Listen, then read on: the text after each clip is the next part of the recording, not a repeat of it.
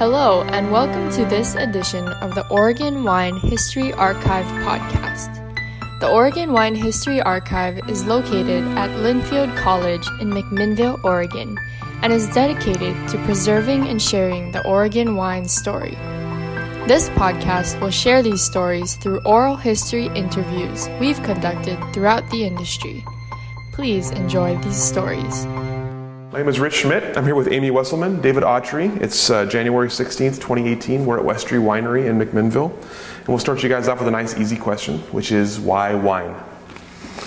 Mm, why wine? Well, we both had degrees in philosophy, and we're planning. Had, past tense. Oh, well, we still have them. Uh, we were planning to. I was planning to go to graduate school and get my PhD in philosophy. Um, Don't hit the mic. and David was planning to go to law school. Uh, no, I applied to graduate schools as also. well. That's true. I was accepted in two PhD programs. And then David Lett, I'm sorry, David Adelsheim found us jobs in Burgundy, working harvest in 1991. And so it was like I'd taken my GREs, but it was like Burgundy grad school, Burgundy grad school. I, obviously, Burgundy got one. So uh, I had written my thesis on Aristotelian ethics, and part of my take home message from that was that leading a balanced life was leading an ethical life. Um, and what I learned in Burgundy, because there's so much emphasis in working in the vineyard there, is that there's this amazing balance in wine growing, grape growing, and winemaking between working outside and working inside, working with people, working in a solitary fashion, working with science, working with your social skills, um, working long days, short days, physical days, sedentary days. It, it just seemed like a very balanced life. And we'd been living next to John Paul from Cameron Winery while we were in school, actually, and that's how we kind of got a, our foot in the door, learning how to, you know, be cellar rats essentially. And we thought, well, you know, we, we know of a lot of people who have put a lot of money into wineries and then they've lost it.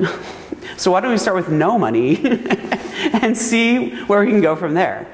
So our first vintage uh, was in 1993. We made about 400 cases of wine, just a little bit of Pinot Noir and Chardonnay, and we have slowly grown up from there. What I think she's she's uh, missing, though only politely so, uh, was I graduated two years earlier than she did, and uh, we were living together, so I was waiting for her to, to finish up. And with the help of, of John Paul, was, was starting to, to work in the industry. Um, my first vintage was in 1989 with uh, Carol Adams at Adams Winery, and uh, I had gotten. Um, that job because uh, Carol had broken her wrist two weeks before harvest and was at a tasting. And at that time in the industry, there were only about uh, 72 wineries in Oregon, and in northern Willamette Valley, there was only about um, 35, maybe 38. And you still went to a tasting, and everybody was there. And so Carol was at the pouring next to John, and Carol had her uh, hand in a wrist, or sorry, wrist in, in a cast, and she was like, "What am I going to do?" And John was like, "You know, I think I have a person for you." And ten days later, I was uh, scrubbing tanks and starting my first har- uh, harvest, and got the bug. And so I worked the next, I started uh, pruning at that point in time in, in um, January of 1990, worked uh, on and off in, in, various cellars in, in 90, worked har- 90 harvest for uh, Cameron. And then in August of 91, we uh, went off to, to spend uh, uh, six weeks in, in the Rhone, working our way up, and uh, arrived in, in Burgundy on September 23rd uh, for, for a harvest. Later in harvest, uh, it was a beautiful walk uh, down the Rue du Grand Cru between Morey-Saint-Denis and Gevrey Chambertin that uh, we sort of said, you know, we could see doing this. we could see doing this. But we also were realistic because at, at that time, when we knew that, that Oregon was still almost entirely family run, there were very few uh, outside jobs available, and uh, we were realistic about what our chances were of finding jobs. So when we came back to Oregon and started to look, we didn't have any real conception that we'd be working in the industry uh, full time. And to that matter, we didn't really start working in the industry full time for years, except for that. Um, Amy started in, in uh, spring of 92 working as uh, uh, in the tasting room in Bethel Heights and filled in for uh, six or eight weeks, I think, mm-hmm. in, the, um, in the cellar there when they, they had an opening. And I was going to uh, spend the 92 harvest as the uh, lab rat for uh, Van Duzer under uh, Al Azevedo. But uh, what happened is, is uh, the assistant winemaker there, Gary Horner, actually took my job At job. Bethel Heights, right? Well, I was going to say, he took my job uh, as the lab rat for Al Azevedo, so I took his job as the assistant winemaker at Bethel Heights and worked the 92 harvest with Ted and Terry at, at, Bethel Heights, which I went on to do for another 10 years. I worked 92 02 at, at Bethel Heights uh, while doing other things. And in some points in time, I worked, I worked three harvests for a couple of different vintages in there. And um, it was also with some prodding from, from Ted and Terry that they were tired of listening to Amy and I say, well, maybe we should make some wine. And they're like, oh, how are we going to do it? And they were like, no, just get over it. So they said, we'll give you some fruit.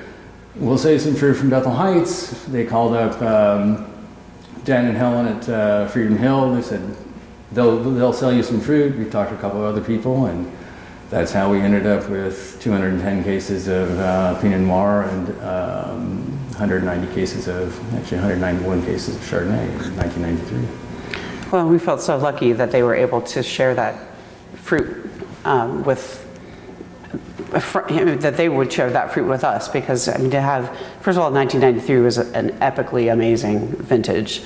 Uh, and those two vineyards are amazing. Mm-hmm. Plus, we had Ted and Terry whispering in our ear, and then I spent, ended up spending the 92 harvest working for Lynn Penner-Ash at Rex Hill.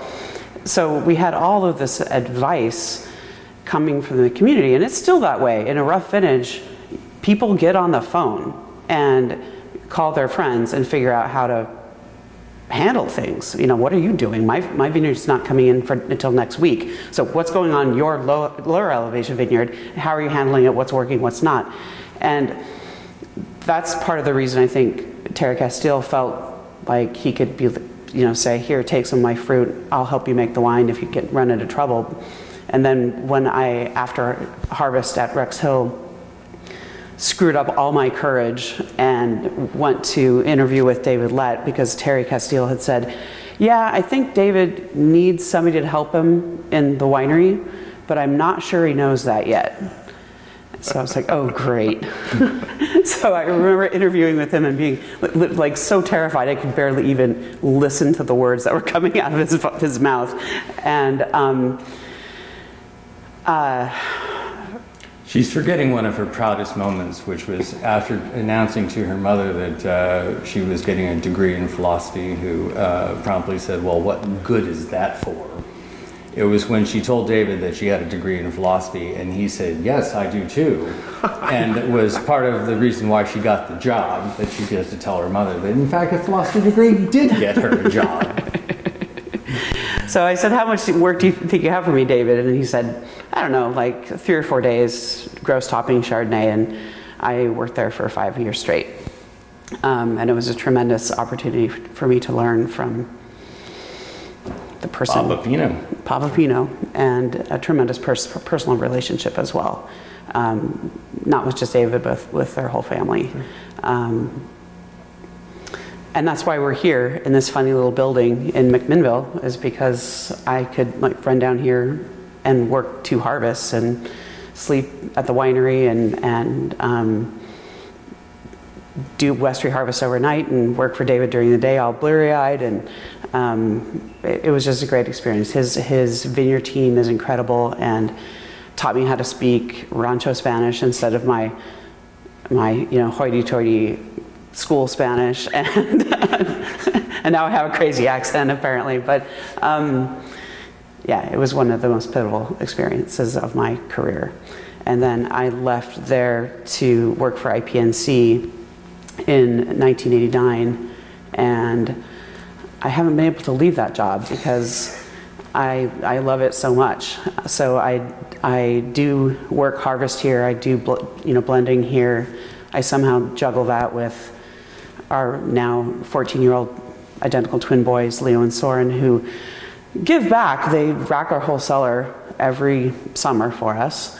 Um, they also work IPNC for a good solid week every year. Um, I'm skipping way ahead though. Yep. So go, let's go back to where where we left off here. Well, if we go back to, to the why wine, some of it is, is goes back to Amy's talk about uh, about balance and coming out of out of uh, out of Reed with a degree in philosophy, it was looking at, at what what is balance, and so I pursued three things. It was to look what would law school be, what would graduate school be, and what would wine be. And wine was always uh, something around me because um, Dick and Nancy Ponzi and and Ginny Adelsheim were friends of my parents. I ran around those vineyards as a child in uh, the early 1970s. And Pat, Pat Campbell was, uh, was uh, a classmate of my uh, mom's from, from uh, school, and they still play tennis together. And so it was something in the back of, back of my mind. You know, there was always this, this, this thing. And then with help from John Paul and, and starting to be in the industry, it seemed uh, a, quite a balanced life it was something that we fell into but seemed consistent with what we wanted to do. So once you made that decision, once you were thinking about wine, how did you go about? You obviously had all these influences in your life, but how did you go about learning the trade and learning uh, what you wanted, what you, how you would actually do what you wanted to do? Well, that question has a very funny answer. So. Um, when we were finishing up at Reed, um, we were living in a big house with a bunch of other students over in Southeast Portland, and next door was John Paul and his wife Terry and their two kids, and who were really young at the time. I every time I see them, I'm like, oh my god, I babysat you when you were two. Um, so John would come over and he was like free la- like easy labor source. This is great. I don't even have to be organized. So he would come over and bang on our window because our room was in front of the house and there was a big front porch and be like hey do you guys want to come and help bottle or do you want to help rack the cellar or do you want to come and help prune? And he was willing to show us our way around a cellar and so you know we happily did that and he was very patient with us and um, he kind of taught us the ropes, you know, the basics of what it takes to be useful during harvest. And once you know how to be useful during harvest, you can get a job anywhere in the world, especially then before, you know, it was so hard to work in other countries. Um, and so that's how we got the jobs in Burgundy uh, at, at Dujac and de, de l'Arlot, which were incredible experiences that were just like gifted to us by David Adelsheim. And and my only regret is that we didn't spend more time bouncing around the world like a lot of cellar rats did at the time, um, getting more experience. Because once you start a winery, you're in Oregon every harvest. Um, maybe when the twins are out of the fly out of the coop, we can go to New Zealand and work a harvest. Um, but it, it's also, I think that, that not getting a, a, technical degree, you have the opportunity to spend an inordinate amount of time developing uh, the importance. So taste, taste, taste, and we did a lot of that. We mm-hmm. between you know barrel tasting in, in Oregon, barrel tasting in Burgundy, going to do as many different tastings as we could uh, talking uh, to people that we respected, um, getting a historical perspective. I think that, that one of the important things about uh, Oregon, the important you see this in, in in Burgundy, is the idea of the history of the place. I mean, Burgundy has it in, encoded in in uh, in the vineyards and, and encoded in in in the AOC, but what's encoded in, in those those you know minutia, and in some cases, you know, you have a, a, a Bourgogne Blanc that's one meter away from Montrachet, but that which is encoded is the function of over a thousand years of observation by the Cistercian monks, and we're a long ways away from that. We're, in fact, we're centuries away from that type of, of observation. And as a philosopher and a skeptic and someone who's, who's not trying to, to be involved in anything but the, the observations of these types of things, the development of, of, of, what we're trying to do and will continue to try to do is to look at those observations, listen to the history that, that informs them, listen to what people are saying around who are also trying to make the same types of observations, and continue that uh, dialectic between our vines, our ground, and the wines that they're making. And it's what the wines that are, they're making I mean, if, if we're to be honest with ourselves as people who believe in terroir, then we have to surrender ourselves as winemakers to what comes, comes to us from, from the ground. And people who have technical degrees are suffering from an overt exterior training in, um, in wine science as opposed to wine history or, or wine uh, growing. You know, in in French, you have you have vitico, uh, vigneron, or you have enologiste. You don't have a winemaker. There is no such word, and that's a. I think that's a, a very important philosophical difference from from what you see in the New World. And I, as a self-trained uh, individual in this industry, take that very seriously. Yeah, I'm going to push call, back. Call, yeah, I'm going to call you out there a little bit because there have been a lot of times when um, it's been a tricky vintage when we've called on, you know, people who have strong technical backgrounds, you know, education, graduate degrees in enology and viticulture, and been like, what are we going to do? Um, oh yeah. Cite a source. Oh, uh, Anthony King, uh, David Lett, had a, had a technical background. Um, certainly Lynn Penner-Ash. Yeah, and David, I, David Lett uh, said that, that the biggest thing that he needed to do after 1970 was to forget it. His quote, not mine. Also, Lynn Scott, so who's one of your mm-hmm. dearest friends. And he calls me about Pinot Noir. Mm, yeah, well, goes both ways. I mean, I, I, mean, the nice thing I would say. And he has his master's is from the University of Montpellier, a French school, not in a U.S. school. There are advantages and disadvantages. I guess the, the thing that we were very privileged to have was. I mean, we came from Reed, a small liberal arts college, like Linfield is a small liberal arts college, so you know what it's like to have a really strong sense of community we moved into the wine industry, which was then a very small community and very tight knit. Everybody took care of each other. Also, nobody wants Oregon wine to be bad and going out into the market because it's bad for all of us if that happens. And so we felt comfortable being not just self taught, but community taught because people were behind us. They stood behind us and they helped us along. And we've tried to do that as we have pursued our path as well. What were some of the, the challenges uh, of owning a vineyard and a winery, especially some of the unforeseen challenges once you guys got, sort of got Westrey off the ground? Um, having twins. that got uh, I mean, the first year wasn't so bad when they were still, we, we, we just you know, they're babies and you could put them in their car seats and upend a barrel, and you could just be racking barrels or doing punch downs. They'd be like, "Oh, that's really interesting. I'm super entertained." The next year, when they could walk and climb ladders, and I caught one of them cl- climb. I don't remember which one was which. Um, Le- I think I think it was both at the top of the tank. yeah, it was Leo. Leo, I think, went up first, and then Soren climbed up behind him and was trying to throw him off the ladder so he could get by. And this is a concrete floor, so we're like, all right, no more, no more babies in the winery. We're, this is done now, and um, yeah, so that's that was challenging. Um,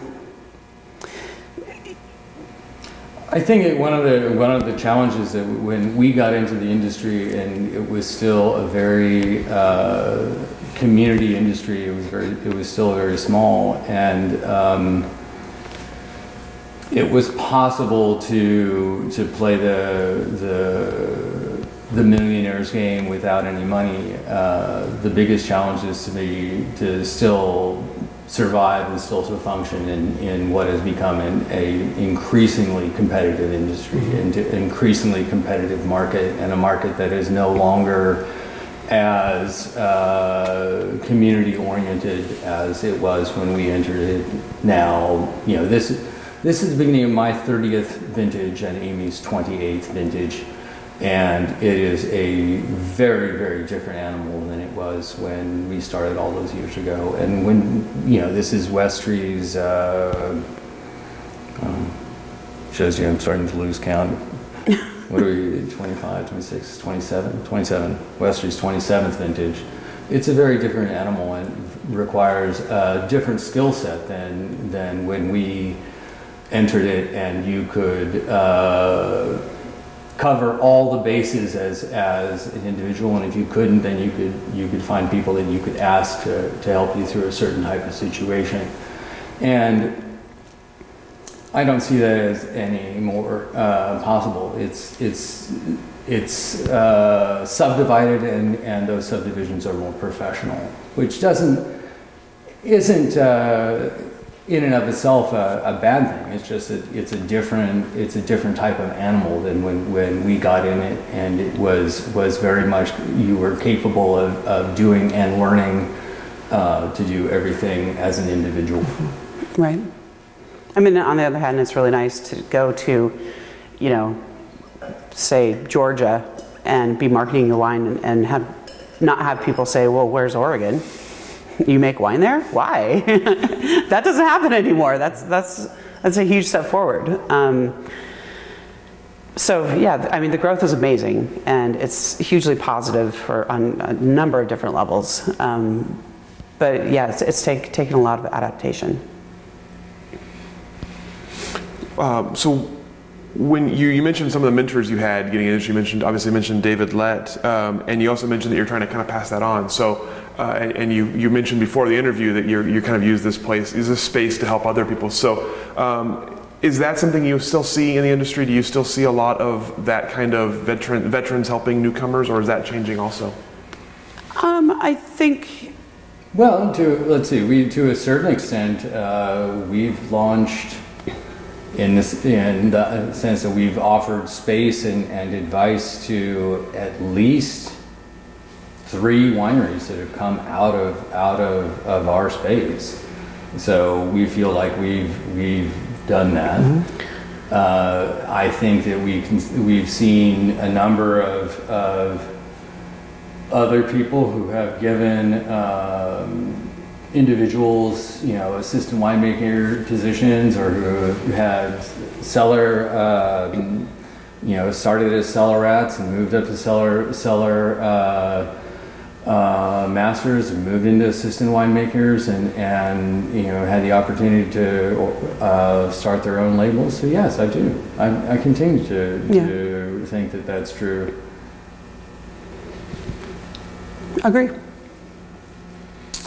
So you talked also about IPNC, obviously your other your other big role. So tell us kind of about how you got started with IPNC, and then sort of how you how you've seen your role since you started in 1989.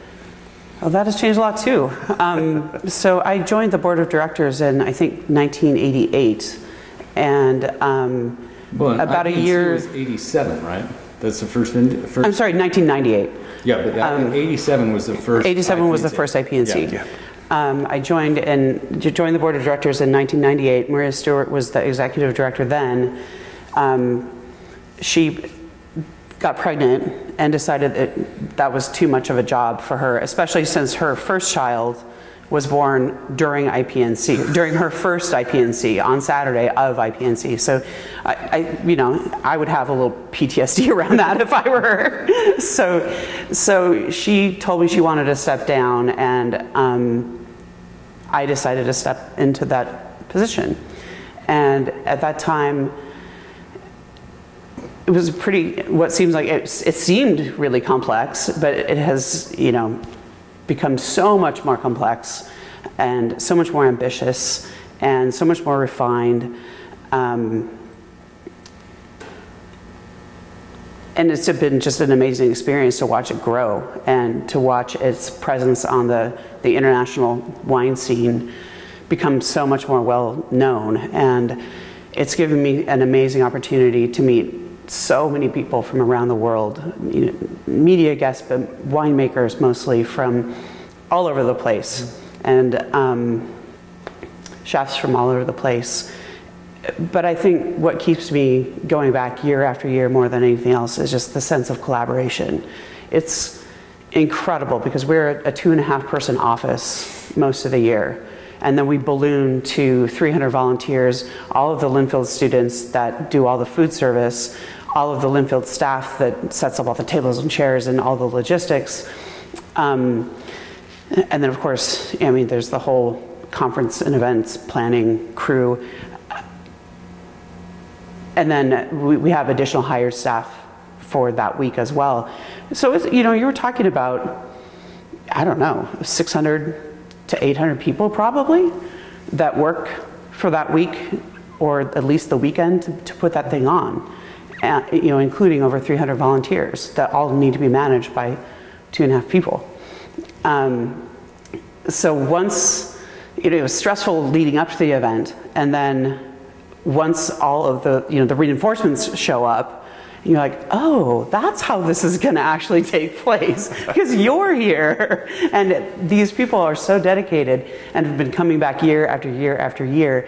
And it's, it's almost like, like summer camp to like see them all again. Everybody's so happy. Everybody's so um, excited to roll out this new program because it's, you know, we reinvent it every year. And every year it's like, okay, the mountain's over here and it needs to move over here. Everybody get their shovels out, and then by the end of the weekend, it's over there. And it's just, that's just a, an amazingly uh, gratifying experience to work in collaboration with so many people from all, all over the world to do that. So she talks about volunteers. I'm, Yeah, he's, I'm he's, one of those volunteers. he's definitely one of I- my best I volunteers. was a, a volunteer before she was executive uh, director. Uh, my first IPNC was 1989, and I've pretty much done. I think I've missed one in there somewhere, but I've been a, a volunteer uh, in the wine room. So, so it's the all the logistics of the approximately 600 cases of, of wine uh, down to moving individual bottles to individual places. Uh, we pride ourselves by calling us the most uh, uh, detail-oriented distribution uh, company in, in the world. But, but there are in in the wine room, which is up to about uh, about eight of us now. But there are people that have uh, a whole lot of, of us that are over 20-year volunteers in, in that position. And there are a lot of people who have volunteered for IPNC at this point in time for over 20 years. And there, we have people that come in from all over the country to um, to volunteer because it is, in some sense, a, a, a summer camp. It's a reunion. It's a chance to see these people that we see once a year. And the camaraderie ship and the collaboration is is part of the experience and along with pulling out your shovel and moving dirt from point A to point B. How has the you mentioned the kind of how the logistics have gotten complicated. How has like the reputation of IPNC progressed since you've been a part of it? Um, I guess you know it's it's progressed apace with the Oregon wine industry. The IPNC has definitely gained national, international attention, and that happened from the beginning because it was such a a strange little event. Um, the idea that winemakers would come together, not in a competition, but to just basically share ideas and to include interested consumers and trade all together in this weekend, that's a pretty unusual idea. And that concept all originated in the back room at Nick's in 1986 um, with winemakers and you know people that lived in the community. They were like, yeah, you know, this would be something that would be fun to do basically. It wasn't, it was never meant to be this massive marketing effort, and it still doesn't, it's still really not a massive marketing effort. It really brings people together, and that's what gives me the most gratification. It, it, it does do help people market their wine. The first year that Westrey was included in IPNC, we sold all our, week, our wine that weekend. Um, so we bring in I mean, we, we bring in a lot of new consumers and, and kind of convert them into Pinot fanatics over the course of three days. Because you could come to IPNC and not know anything about Pinot Noir. And by the end of the three day period, you'll know more than like 90% of the people out there. And love Oregon and love wine and probably want to come back. Mm-hmm. And so it's this yes, that means it's a marketing event because it, it does those things. But what's really beautiful about it is that it just bring, brings people together over food and wine, which is an age old tradition that we'd love to uphold. I think she's, she's also selling herself short because there are almost no other places in, in the world in which you can sit down at a table and there's a world class Burgundian, there's a world class producer from the Alto Adige that 99.999% of Americans probably didn't even know about. And you know, his English is good, his jokes are funny, and his wines are outrageous. Uh, this is this is something that, that IPNC does, and in in the you know words of of, um, of great art, flattery is is imitation, and you know you don't see a whole lot of Cabernet or Syrah events, but there are like 18 different Pinot Noir events all over the world all modeled on IPNC, and IPNC was the first, and it was the first before any Syrah event or any uh, Cabernet event, and it was created because of very good relationships between Oregon and Burgundy, relationships that are just going stronger every day as we get more people from from Burgundy moving here to to make wine um, relationships that are, are expanding because we now have people from Germany, people from Alsace. Uh, we've had dabblings from, from Champagne who are all coming here to the Northern Willamette Valley because of the reputation of how good the fruit is, how distinctive it is, and how classic it can be. Mm-hmm. And that's as much a function of IPNC as it is to the initial people like David Adelsheim who consistently went over to uh, Burgundy. But also David, David spoke, and I think he still speaks fluent German, and went very often to, to uh, Germany to talk to people about growing grapes and, and uh, talk to people, especially at, at, the time in, in the early 80s when there was a lot more people trying to, to make Riesling in that period of time. There was a dip, and now there are many more people coming back trying to, to make Riesling and realizing that, that Riesling is, is something that may really have success here. Um, so there has been this very, very long tradition the valley of collaboration writ large, whether it's just between uh, uh, local winemakers or winemakers in, in, other regions. And IPNC brings this all together for a weekend with, with the, the average couple from, from Atlanta or, or uh, San Diego or Tokyo and everybody sits at the same table and everybody eats good, good food and drinks good wine and that's the great leveling field. Well to give you a, a very specific example um, one of the spin-off events from IPNC is it, it's the it takes place in, in tokyo and the originator a man named yoshiji sato uh, came to IPNC several many years ago, like 10 years ago, and he loved it so much that he kind of recreated it in Tokyo. He, he's also a, a wine journalist for a prominent newspaper.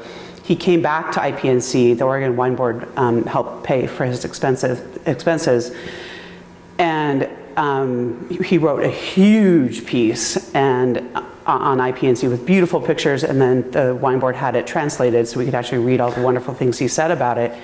And now I have this file folder of people from Korea and China and Japan and Australia, media people who want to come and get a free ticket to IPNC because they want to see what it's all about. And not, not just as a result of that article, but uh, that has been a trend that I've been noting over the last several years. And so we have a media committee meeting this afternoon to weigh the cost benefit of having these people come from so far when not that many wineries in Oregon market in those areas, although that's growing and growing. But if you take the long game, then yeah, we should absolutely be looking for media in those areas. So it's and, always it's always growing. Another part of the of the collaboration, the way that these these you know the the the tentacles spread out.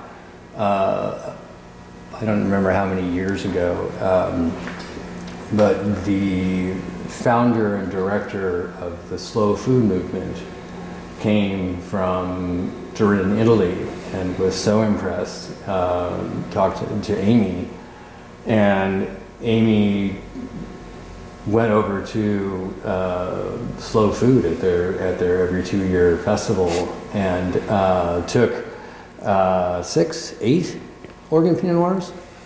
I think six. Six. Yeah. And uh, made a presentation on the, on the professional side of, of small Oregon producers that were doing, um, uh, you know, sustainable types of, of, productions of distinctive Oregon uh, Pinot Noirs. And it was one of the very, very first of the seminars that, to, to be entirely signed up for and, and completed. And um, I'm not trying to put words in her mouth, but she sells herself short on these situations. Uh, she said that, that the first uh, presentation was a, a, little bit startling because you're, you're wearing a headphone set and it's simultaneously translated into six languages, so there's a delay. But like after delay, and she started to get response, and you see people's faces that it was it went on beautifully. So I was a little jealous that she got a trip. yeah, that, she got a trip. that was a pretty big win. It was like right at the end of harvest. So like I'm sitting finishing, finishing up, up harvest. harvest, and she's in Italy going having a, a great time at slow food. a little bitter here. yeah, that was probably best IPNC perk ever.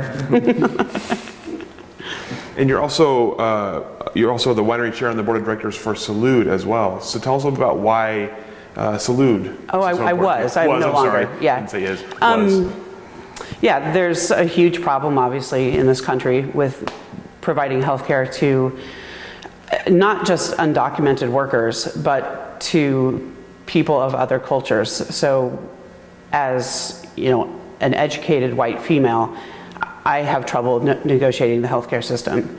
As somebody who is not of this culture, even if you have a valid social security number, it's still incredibly challenging and scary.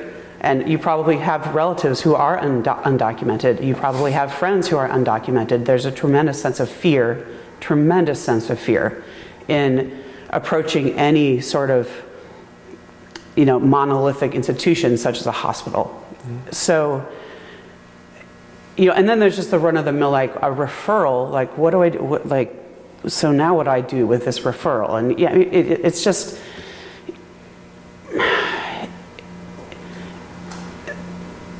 So, so it's very one of my biggest frustrations as a viticulturalist right now is that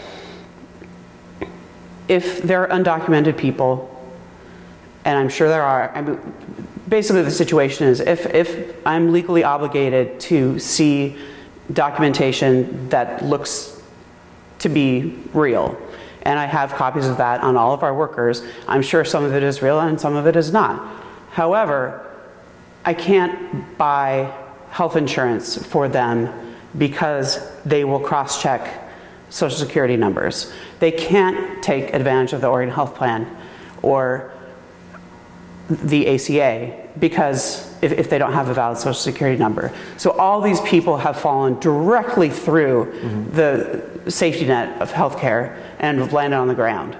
And I know of people who have been too scared to go to the hospital, and so they suffer through their heart attack and have died at home. And this is heart wrenching to me.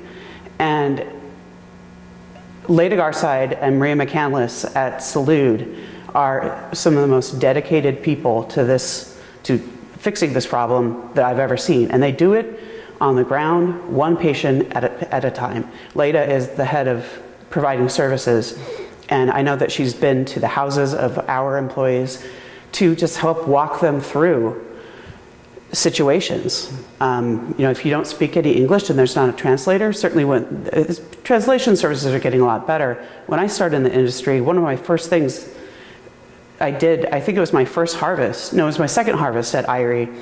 Um, the vineyard manager's brand new wife, who had just come up from Mexico, had a baby in the middle of harvest and had a C-section, and so uh, I was asked to please go to her follow up appointment, like whatever it is, four days later, and translate. Awkward. but at least I wasn't her kid, which is the, the norm. You, you get like, she didn't have any other kids, but you, you have a six year old in that position, or a six year old in that position of, of walking your parents through their divorce proceedings I've seen all of these things happen in my years in the industry, and the commu- that, that, that community of people that is the basis of support for our whole industry, this industry would not exist without them. I don't know how they even function.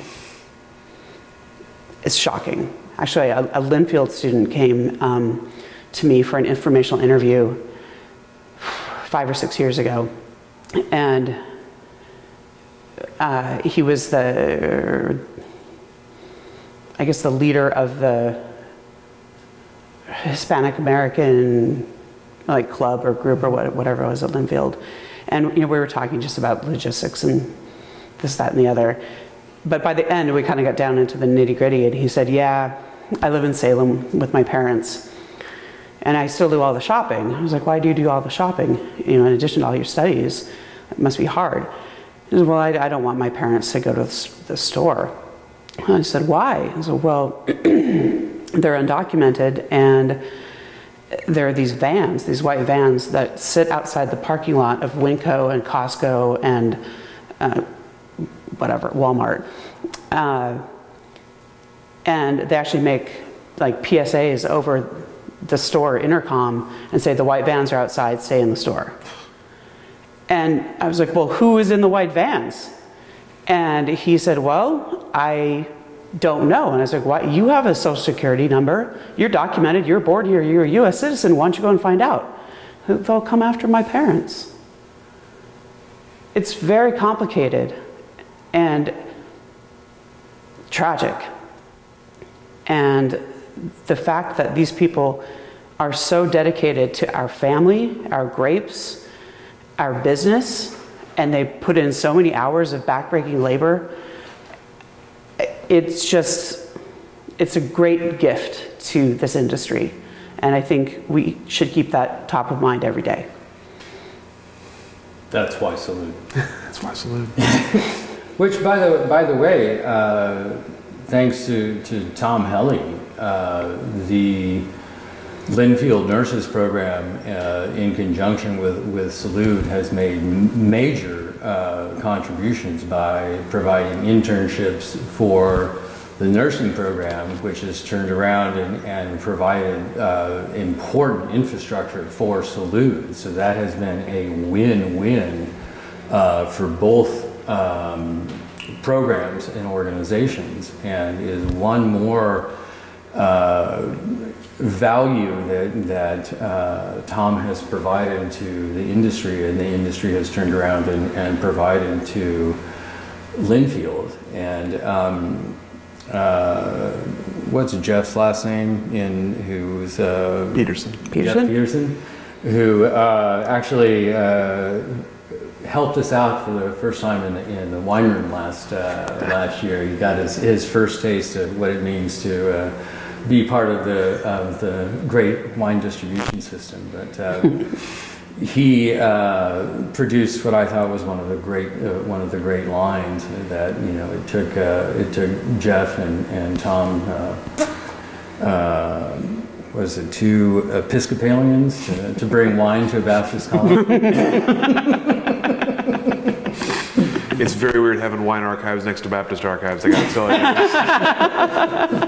we're, we're all going to miss, miss Tom. I really have enjoyed Tom through the last few years. I, I even You're not the only one. even, even though I, I was a volunteer at IPNC for many, many years uh, under Dr. Bull and, and met her on many occasions, I never really had a chance to, to have a conversation with her. But I had many good conversations with, with Dr. Hellie, and, and I'm going to miss him. And he's going to be an invaluable loss type. Well, hopefully we'll have a wonderful person who comes in and is as, as supportive of IPNC as Tom has been, but it's been wonderful working with him over the years.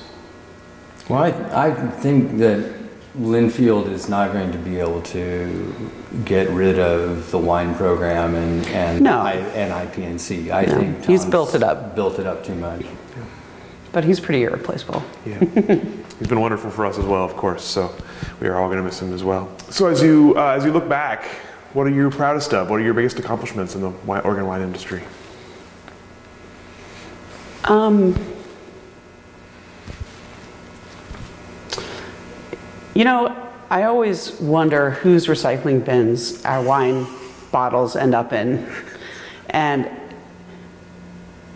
who enjoyed our wine, what conversation they had over it, what they ate with it.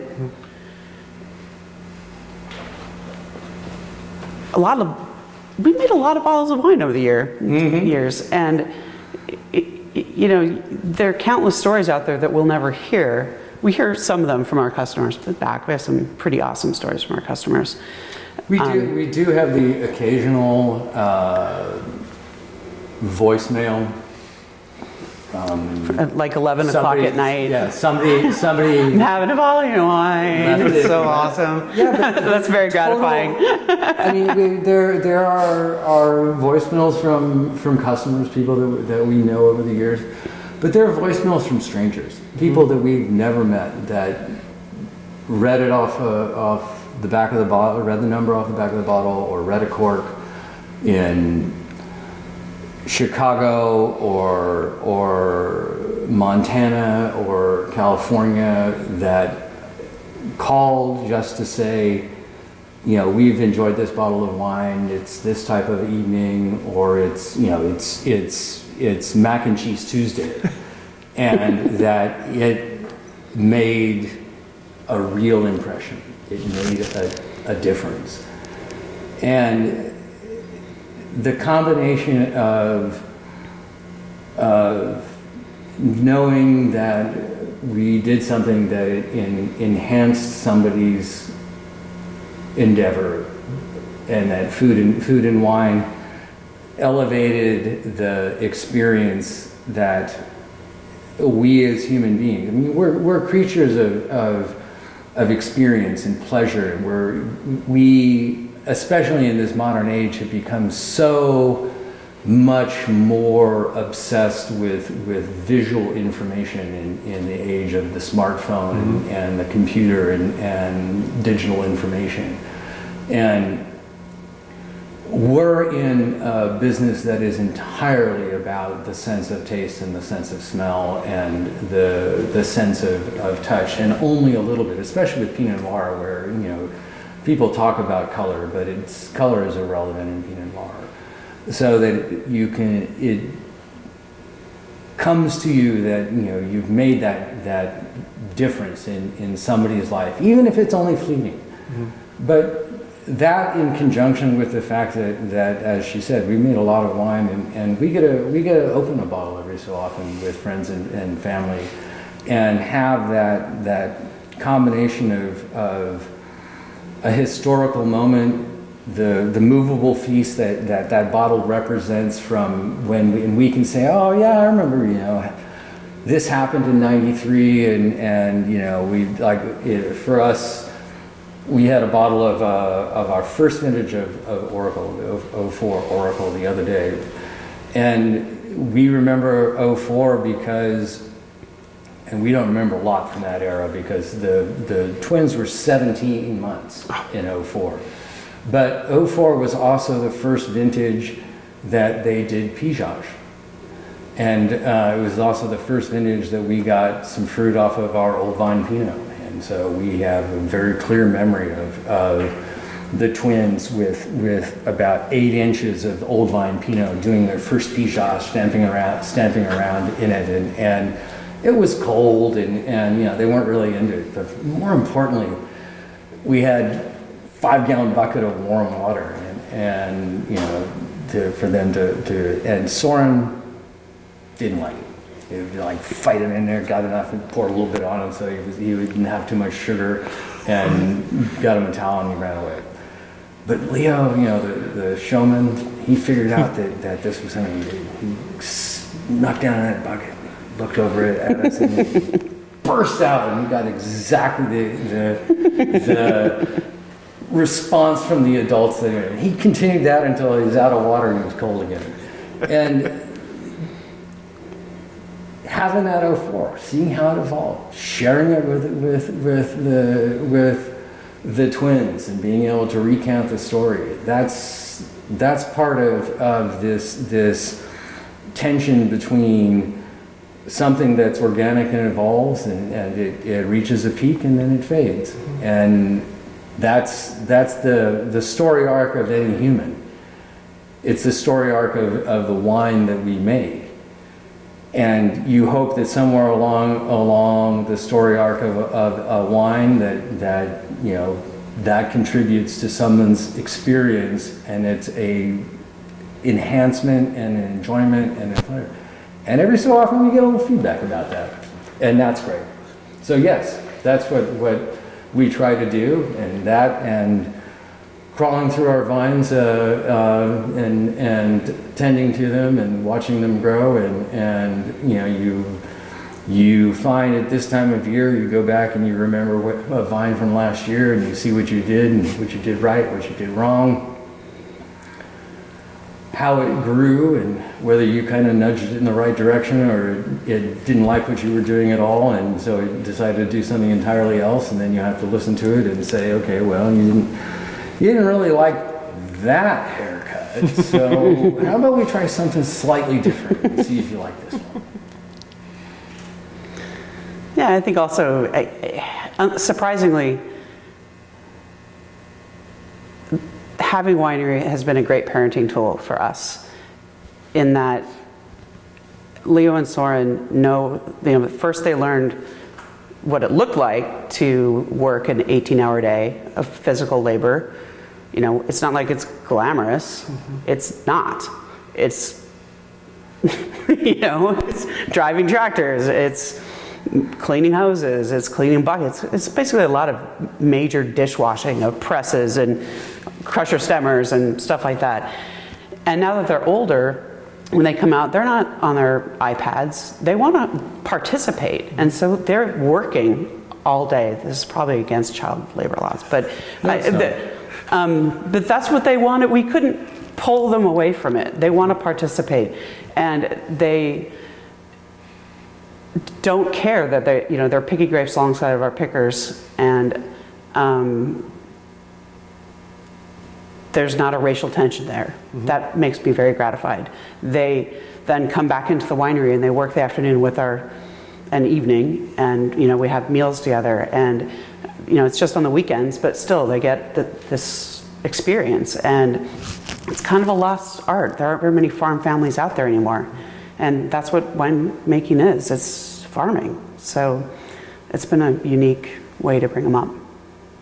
I mean, I don't know if they'll take over the winery or not. My guess is not. They'll be like super nerdy physicists. So if you're watching this Leo and Soren later, you do what you want to do. But Mm, last I checked, uh, University of Dijon's not on the list. It's MIT. yeah, that's fine. It does lead me to my next question, though, which is what is the future for Westrey? I don't know. It depends on, you know, not only what the twins want to do, but what our nieces and nephews want to do. Uh, we've been talking about putting a tasting room up at the vineyard. Our vineyard site is gorgeous, but now they've just done all these renovations to the street here. So it's, it's we like being in the community here in McMinnville. You know, you can run down to Eyrie and get a bag of SO2 on. I think we still had. I oh, still- I we still still owe owe Jason, a bag it. of SO2 from Harvest. Um, we, we swap for, forklifts so regularly because everybody's got a forklift. Like one of us always has a forklift breakdown during harvest. That we joke about just renting one and parking it at the corner of, t- of 10th and Alpine and leaving the key like hidden on the tire so that we just ha- have access to it. Um, Yeah, because in the, in, at the beginning of the harvest, our forklift wouldn't go in reverse, and Remy's forklift, her rotator didn't work. so I was like, "You can borrow our rotator, and just you'll have to use your backup, your forklift to pull ours backwards." um, so you can use our forklift because we did, I, we did our entire first day of crushing by having to to position things so that we could lift up boxes and, and roll the forklift backwards. No reverse. Part of, part of harvest, the part of the fun of it is, is all of the innovation on the fly. That's, I think that's one of the things that keeps us coming back. You know, it's true. It's a new challenge every year. yeah, fruit's a new challenge every year, but there's also all, all of the technical, the logistical. Well, it's like getting all the Christmas lights out, and you're like, oh, they, they don't work again. I thought they worked when we took them off the tree last year, but they don't work this year. But What about the future of the Oregon wine industry in general? What do you see happening in the next 5, 10, 20 years? There's still a lot of land to be planted out there. Um, I think when we came into the industry, somebody told me, I think maybe it was David Adelsheim, that you know the best vineyard probably hasn't been planted yet, and we know so much more than we knew then. But I still think there's so much more to discover, and clonal selection and rootstock selection is something that we have a long distance to go on. Um, and then, of course, national marketing is and something that the Willamette Valley Wine Association is working really hard on. Uh, I think that, that there are very interesting vineyards to be discovered.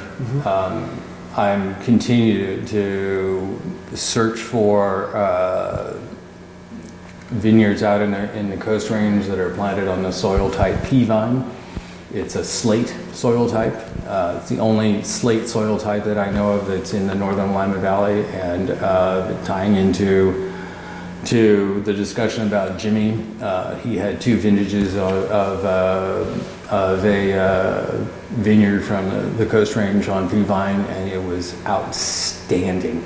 Myron used to make a single vineyard from the Scouten Vineyard, also on Pea Vine, outstanding. So I think I agree with Amy strongly that there are very interesting vineyard sites that have not been found. I think that, like we're seeing in uh, almost every single other growing region in, in uh, the world, that there's going to be a, a continued bifurcation in the industry between small and large. Uh, there are going to be more large uh, wineries. I think uh, whether Jackson Family or A to Z or any of the rest of these are going to get bigger, mm-hmm. and there are going to be more and more uh, wineries uh, our size that are, are you know just 4,000 cases and stay that way. I think we're going to see more uh, assistant winemaker side projects that are in the, the you know the four and 500 case category. Uh, I think we're going to see a some work in new varieties uh, I'm not as convinced as some people that that uh, Pinot Noir is going to become a minority. I mm. think that that's uh, an incorrect assumption. Um, I do think that that that uh, grapes that have great or varieties that have great uh, elasticity in their um, in their uh, styles Riesling and, and Cab Franc are the ones that come to mind right up front. I think we're going to see more of those. Well, and it'll be interesting to see how that all plays out with climate change as well, because because Pinot Noir is kind of an indicator species in terms of climate. It Some really species varietal. Varietal. One, fair. one species. Um, it it has to ripen in a cool climate, and as the climate warms, I mean, Burgundy, the, the, the, Burgundian perspective on that is like, this is already happening. We're having hailstorms every year, and it's because of climate change.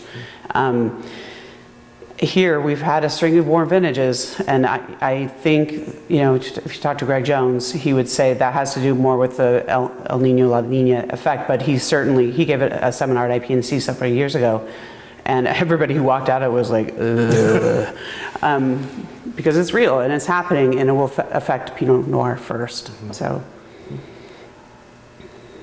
Interesting. What advice would you have for someone who wanted to join the Oregon wine industry today? How much money do they have? and, and uh, yeah, you really have to th- think about why you want to get into the, the business do you want to get into it because you want to talk about it at cocktail parties, or do you want to get into it because you like washing barrels and you, you love crafting great wine? Mm-hmm.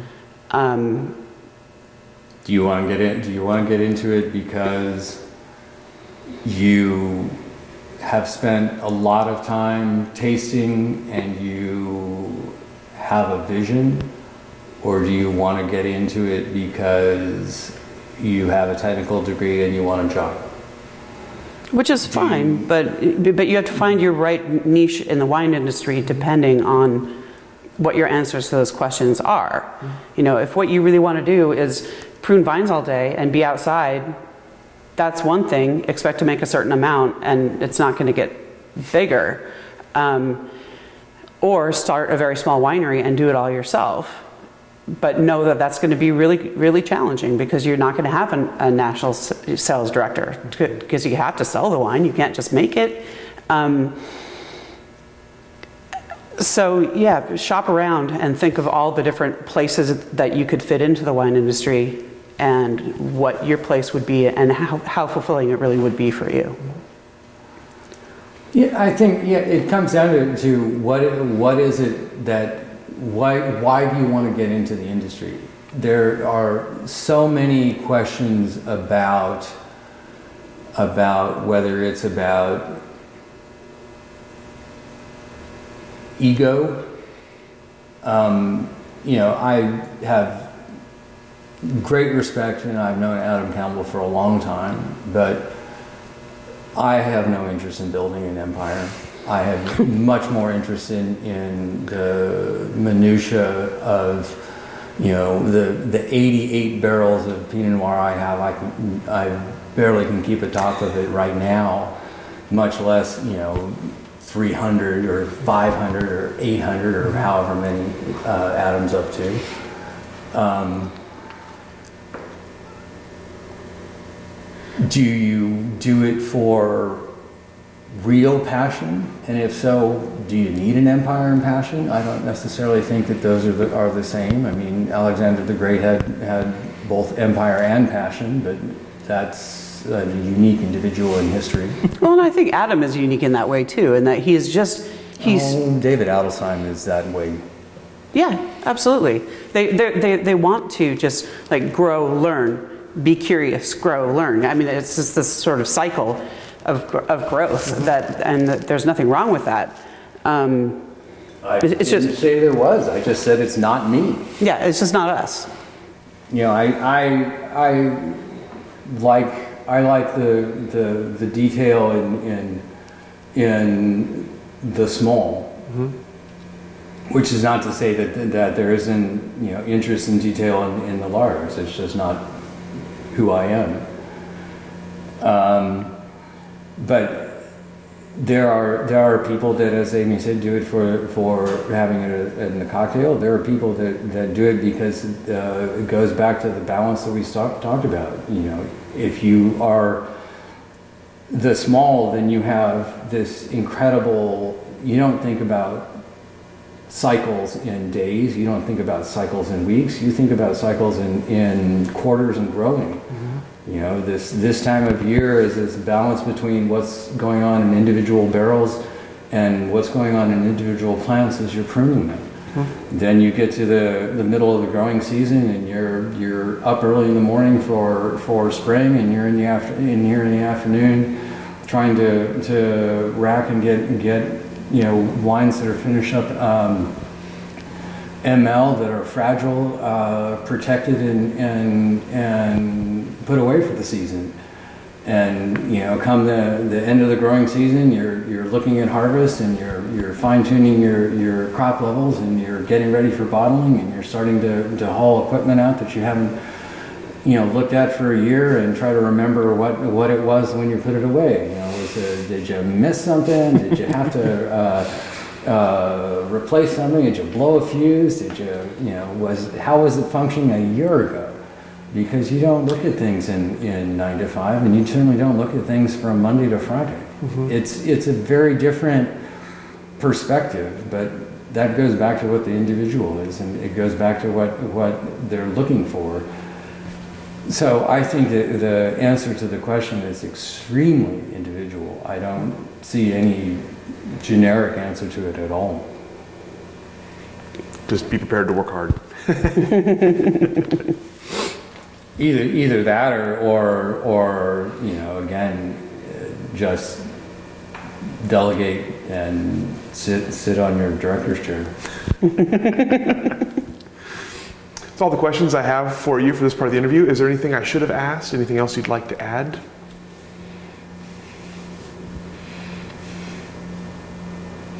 I don't think so, except to just say once again that we're extremely grateful for the community of people that helped us along the way. There's no way that Westrey would ever exist without the help of a list of people way too numerous for me to list off right now. Um, that's just the, that's just the truth of it, and I know it's true for a lot of other people too. Well, what I would say is that I'm glad to, to hear that the archive is, is trying to put this together because I think that that history is something that uh, a lot of people that are coming into this industry are are missing, and that you know you go to the places where people have been making wine for a long period of time, and even if you come in from outside, you cannot escape history hitting you in the face like a large fish. so even the even the people that are that are coming to Burgundy that from outside who who have decided that they're going to, to make wine, and we know a couple of, of people who are young and and came to Burgundy and made very very small quantities of wine in in, in corners you cannot escape the history there. You cannot escape the idea that that there's so much information within the land, and you have to listen to that information. Um, Oregon is so new that people need to know their history. People need to at least have an opportunity to explore that history because making wine in, in a vacuum is, is, is detrimental. And so I'm very happy to hear that the archive is trying to, to find as many of uh, the people that, that proverbially struggled in the dirt and the trenches to, to get us as far as we are because uh, the unfortunately the the old guard is is is passing away, and we want to preserve this history before it's gone, because we're the land the land will be here before. Uh, and was here before us and, and will be here long after us, but we have only a short period to make our contribution to listening to it. Thank you for joining us for this edition of the Oregon Wine History Archive podcast. And thank you to all the supporters, partners, donors, and interviewees who have made our project a success. Be sure to check out our website at OregonWineHistoryArchive.org for more interviews, plus photographs, wine labels, and more. And stay tuned for more interviews as we tell the story of Oregon wine. The Oregon Wine History Archive podcast is brought to you by the Oregon Wine History Archive at Linfield College. The executive producer is Kiana Anderson. Producers are Rich Schmidt, Rachel Woody, Stephanie Hoffman, and Camille Weber. And a special thanks to all the Linfield Archive students who have contributed to these oral history interviews